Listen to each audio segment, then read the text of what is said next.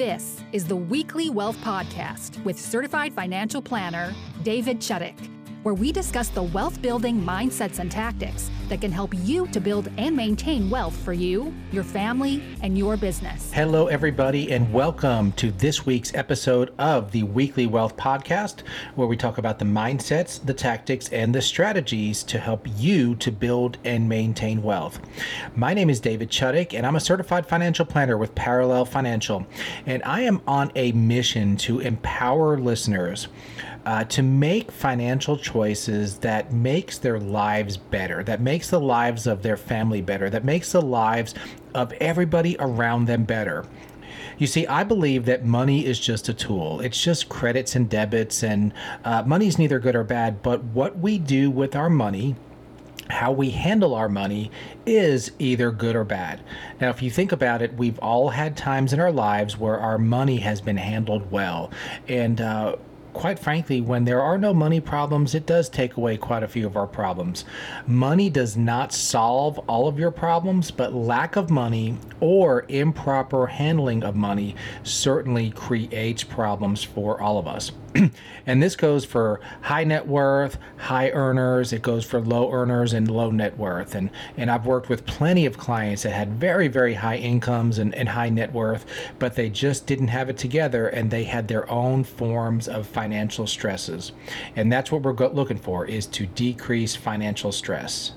So the interesting thing is there's a huge misconception around non clients as far as what do I do as a financial advisor? What most people think, and, and you get this question all the time, or hey, what are the markets going to do today? Or what do you think is going to happen with the election and the markets? Or the best one is if, if I give you $100,000 to invest for me right now, where would you put it? And of course, you know, the answer to all those is I really don't know. Uh, if, as far as the investing of your money, we'd have to do a whole lot of fact finding and digging before we decide a uh, a good place to put it, because it may include paying off debt if that's a situation for you. And it's just not a simple question. So, in addition to managing money and investments, one of the things that a good financial planner does is they help you to plan for the unknown. And today we are going to talk a little bit about planning for long term care expenses. So I was doing some continuing education and working on maintaining my CLTC, the Certification for Long-Term Care designation that I hold, and I thought it would be a good time for us to talk a little bit about long-term care, why it's important, uh, who should think about it, and, and just some basics of, uh, of, of ways to plan for long-term care. So the first question really is, I mean, what is long-term care? And this is taken from the, the CLTC website and some literature they have, but um, when people people consider the subject of long term care, they often think about nursing homes. In fact, long term care has little to do with nursing homes. Understanding the difference can help you to protect your family and finances. Long term care encompasses the care, services, and housing that you will need when you live a long life. Think you won't live a long life? Think back 25 years ago. If you had cancer or stroke, you simply died. Few ever heard of Alzheimer's. Today, it's the leading cause for long term care services. The longer you live, the more likely you are to need care. The question is not who will take care of you, because your family will most often, but rather what providing that care will do to your family and finances. So, long term care is really defined as needing assistance with your activities of daily living. Now, those are normally referred to as ADLs in the industry, and they include toileting, bathing, dressing, eating, getting getting in and out of bed or a chair, and maintenance continence. So if you think about it, lots of people have, have trouble with one or two of those. And, and the other uh, long term care factor is the need for uh, help because of memory loss or significant cognitive impairment. So let's think about some of the different forms of long term care. Firstly, there may be somebody who just needs a little bit of help. Maybe they need some help uh, getting dressed or just honestly making sure that they turn the stove off or some of the issues that are not, uh, don't require an incredible amount of skill. So, a couple different things can happen here. A friend can, can help, um, family members can help, or you can pay for like an in home healthcare service to come in and, and perform these duties. Now, nobody works for free not even your family because there's the opportunity cost if if if you are at your parents home caring for them you are not at your job earning money If you need to earn a living, then you almost have to choose between the two. Um, so that's one factor to consider there. Then the other factor is if you have a service come in, they are typically going to charge, you know, a several hour minimum. And depending on the, the part of the country, it could be 10 to 20 plus dollars per hour, which can really, really add up and take a big, big chunk out of anybody's retirement nest egg. So that's a situation where uh, the level of care needed may not be incredibly high, but it's still very important. Now, other things that happen is there are times where couples or or or elderly people they move into assisted living. Assisted living, you know, it's almost thought of as a nursing home, but it's not. It is not a nursing home. It's just a facility, and some of these are incredibly nice. Now, they're also not cheap, but they can be incredibly nice, and they're almost like hotels where there's activities. Uh, there are some medical professionals to make sure that uh, medicines are taken and and some chronic conditions are managed, um, and and if there are falls or anything like that, they're dealt with. But these are typically very nice facilities where meals are taken care of and and any bathroom issues or any of the six activities of daily living, you have a staff and a team that is trained to deal with those. So that's assisted living. And then there are times where patients uh, get beyond the point where they just need help with activities of daily living and they need skilled nursing care and then they then they need to move into a nursing home which is a much more of a medical type facility where there are ongoing medical issues or there are some assisted living facilities that uh, can't handle uh, certain levels of diabetes or or dialysis and then and then skilled nursing facilities become become necessary. In the case of skilled nursing facilities uh, a much higher level of care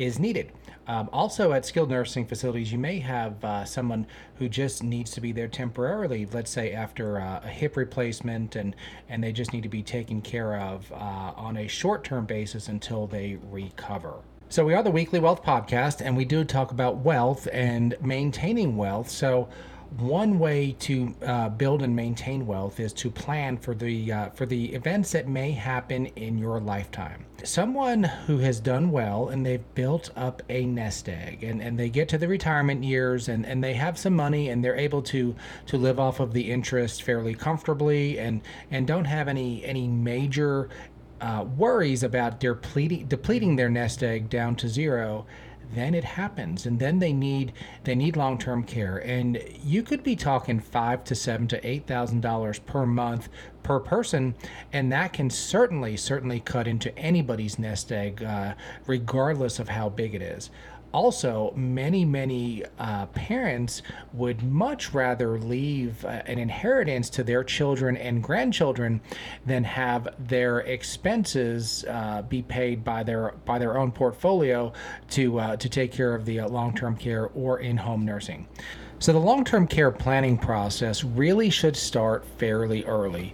Honestly, early 50s is a time to start thinking about what way you would like to pay for your long term care, should it be needed, and what are some of the other decisions that you would like to uh, have happen as far as staying at home, going to assisted living. Um, if you have several children, which of your children will take care of you? Will they be compensated? Uh, do you have grandchildren that may be able to take care of you? These are things that need to be thought about and discussed, and not kept uh, not kept on the back burner until until it's too late. So, some ways that, uh, so some basic ways that long term care can be paid for is um, the first one is long term care insurance. Now, this is a double edged sword because long term care insurance can get very, very cost prohibitive if you wait too long to get it. And quite frankly, at a certain age, let's say in 60s and 70s, even if somebody can afford long term care insurance, oftentimes just inherently health issues might make them ineligible for long term care insurance because uh, most people have uh, a health condition or two once you get into your 60s or 70s.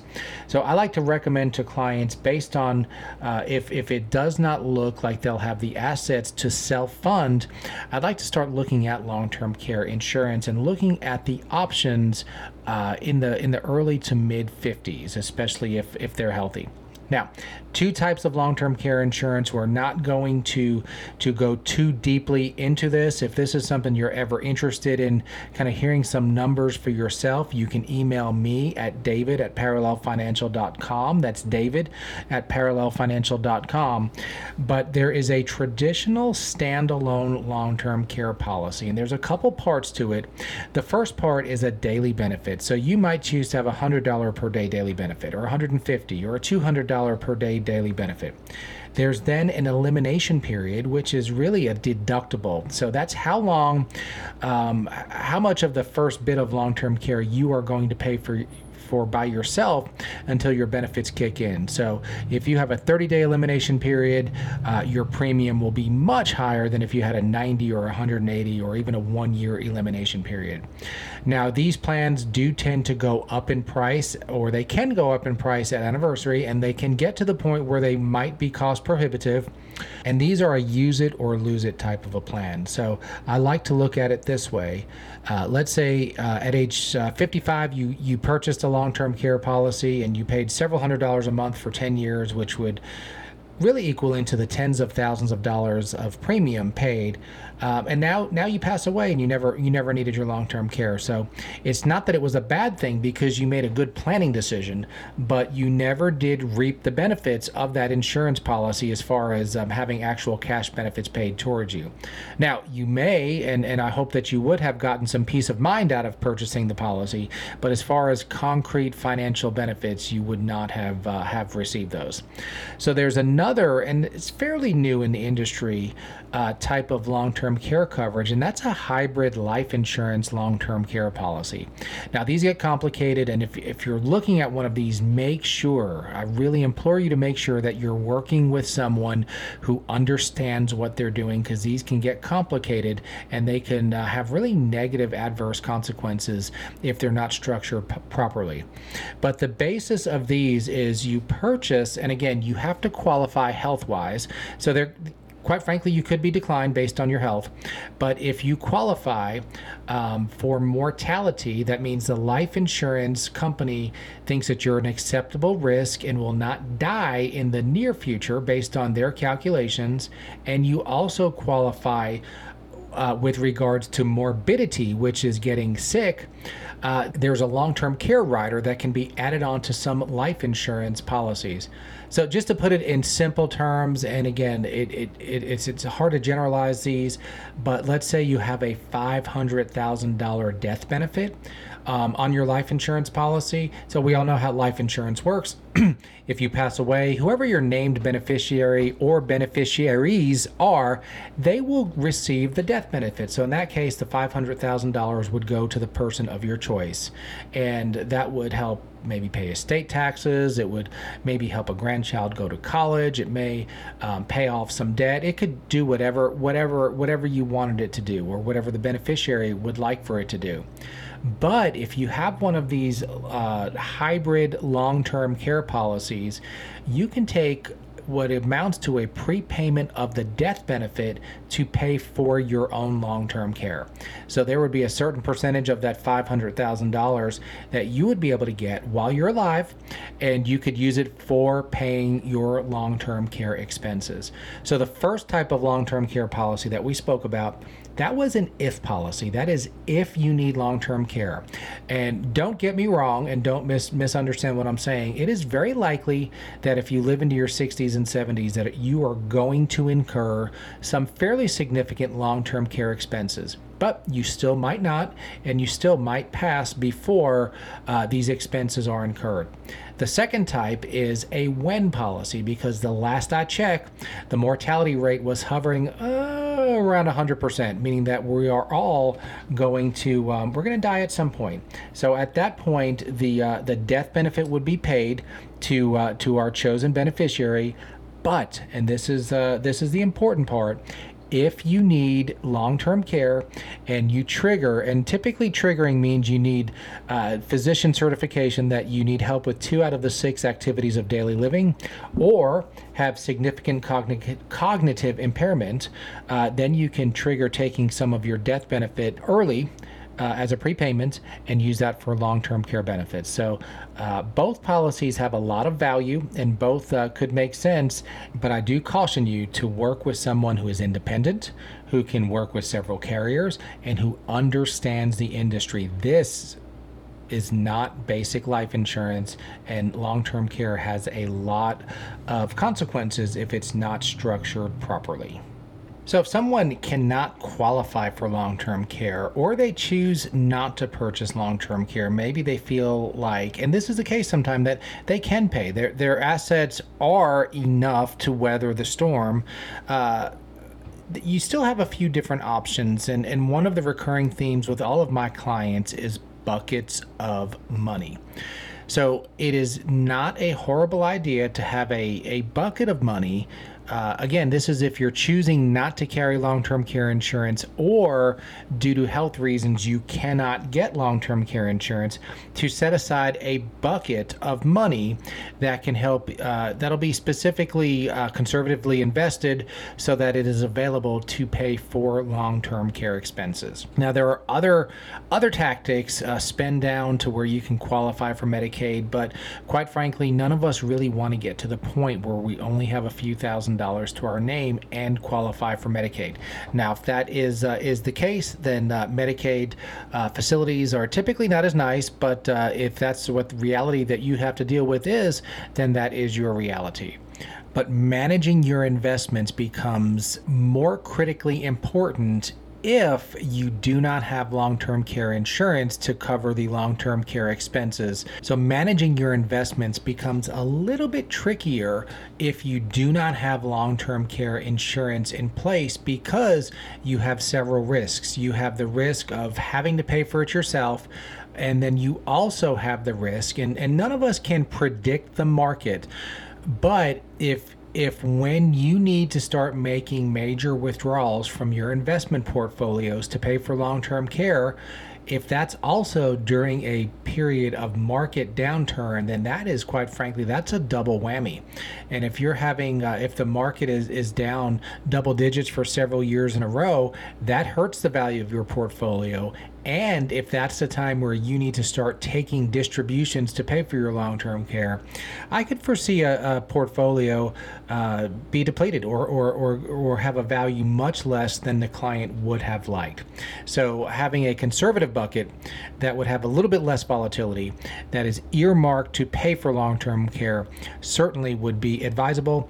But of course, work with your own advisor on, on, on what strategies work for you and if you have any questions, email me at david at parallelfinancial.com. And finally, let's talk a little bit about what doesn't pay for long term care generally speaking, and, and, and the guidelines and the laws change all the time, but health insurance is designed to pay for conditions for which you will recover. So you break your leg, health insurance pays for your leg uh, surgery, and then uh, you're you're expected to recover from it, and uh, and that's the purpose of health insurance. Um, long-term care is uh, is not covered by health insurance, at least not permanently.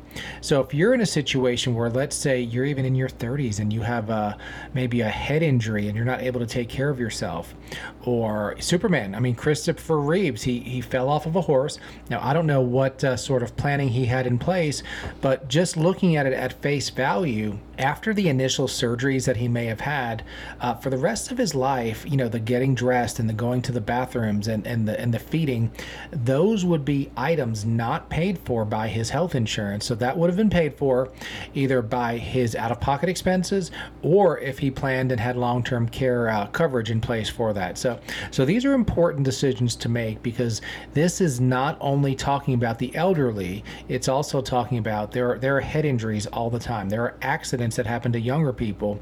And if you get to the point where you're needing help with six, uh, I'm sorry, with two out of the six activities of daily living, or have significant cognitive impairment, that is when a long term care policy benefit period could be triggered.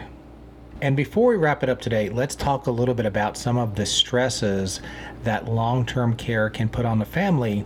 And uh, let's talk about some of the freedoms that proper planning can create.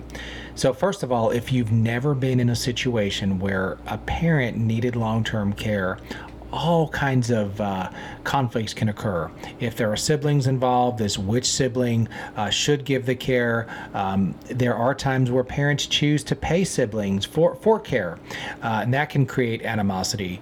There are times where one sibling maybe doesn't live near enough to provide the care, and that and and the sibling that's closer gets uh, gets the burden of providing the care. So, so planning for long term care oftentimes benefits the caretakers more than it benefits the person who needs care. So, when I was studying for the CLTC designation, they really put it in an interesting way.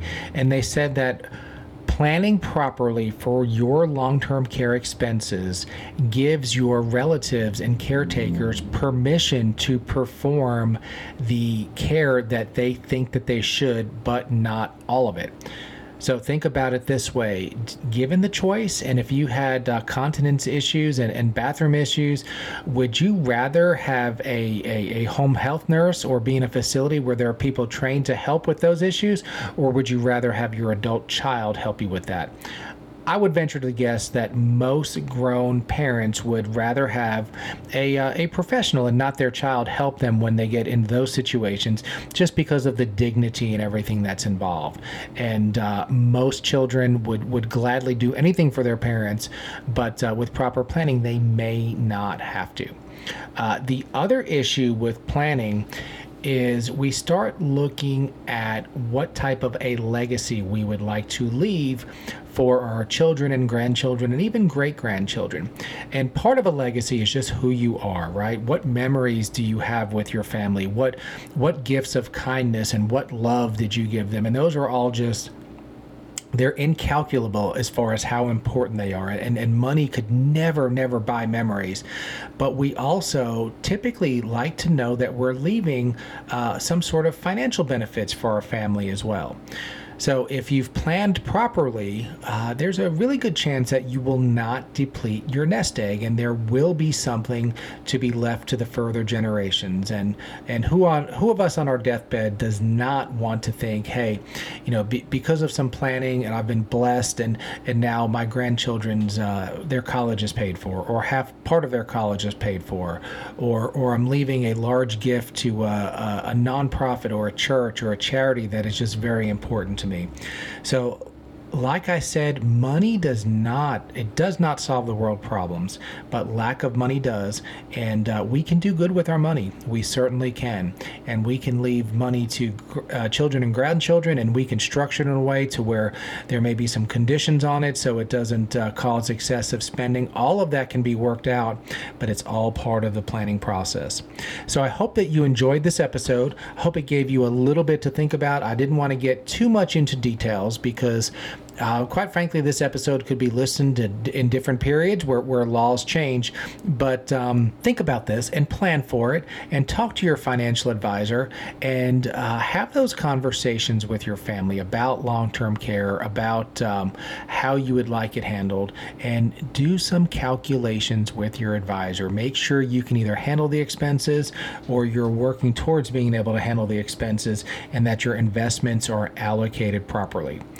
So, again, my name is David Chuddick, and you can email me at david at parallelfinancial.com. That's david at parallelfinancial.com if you'd like to discuss this or any other financial planning issue.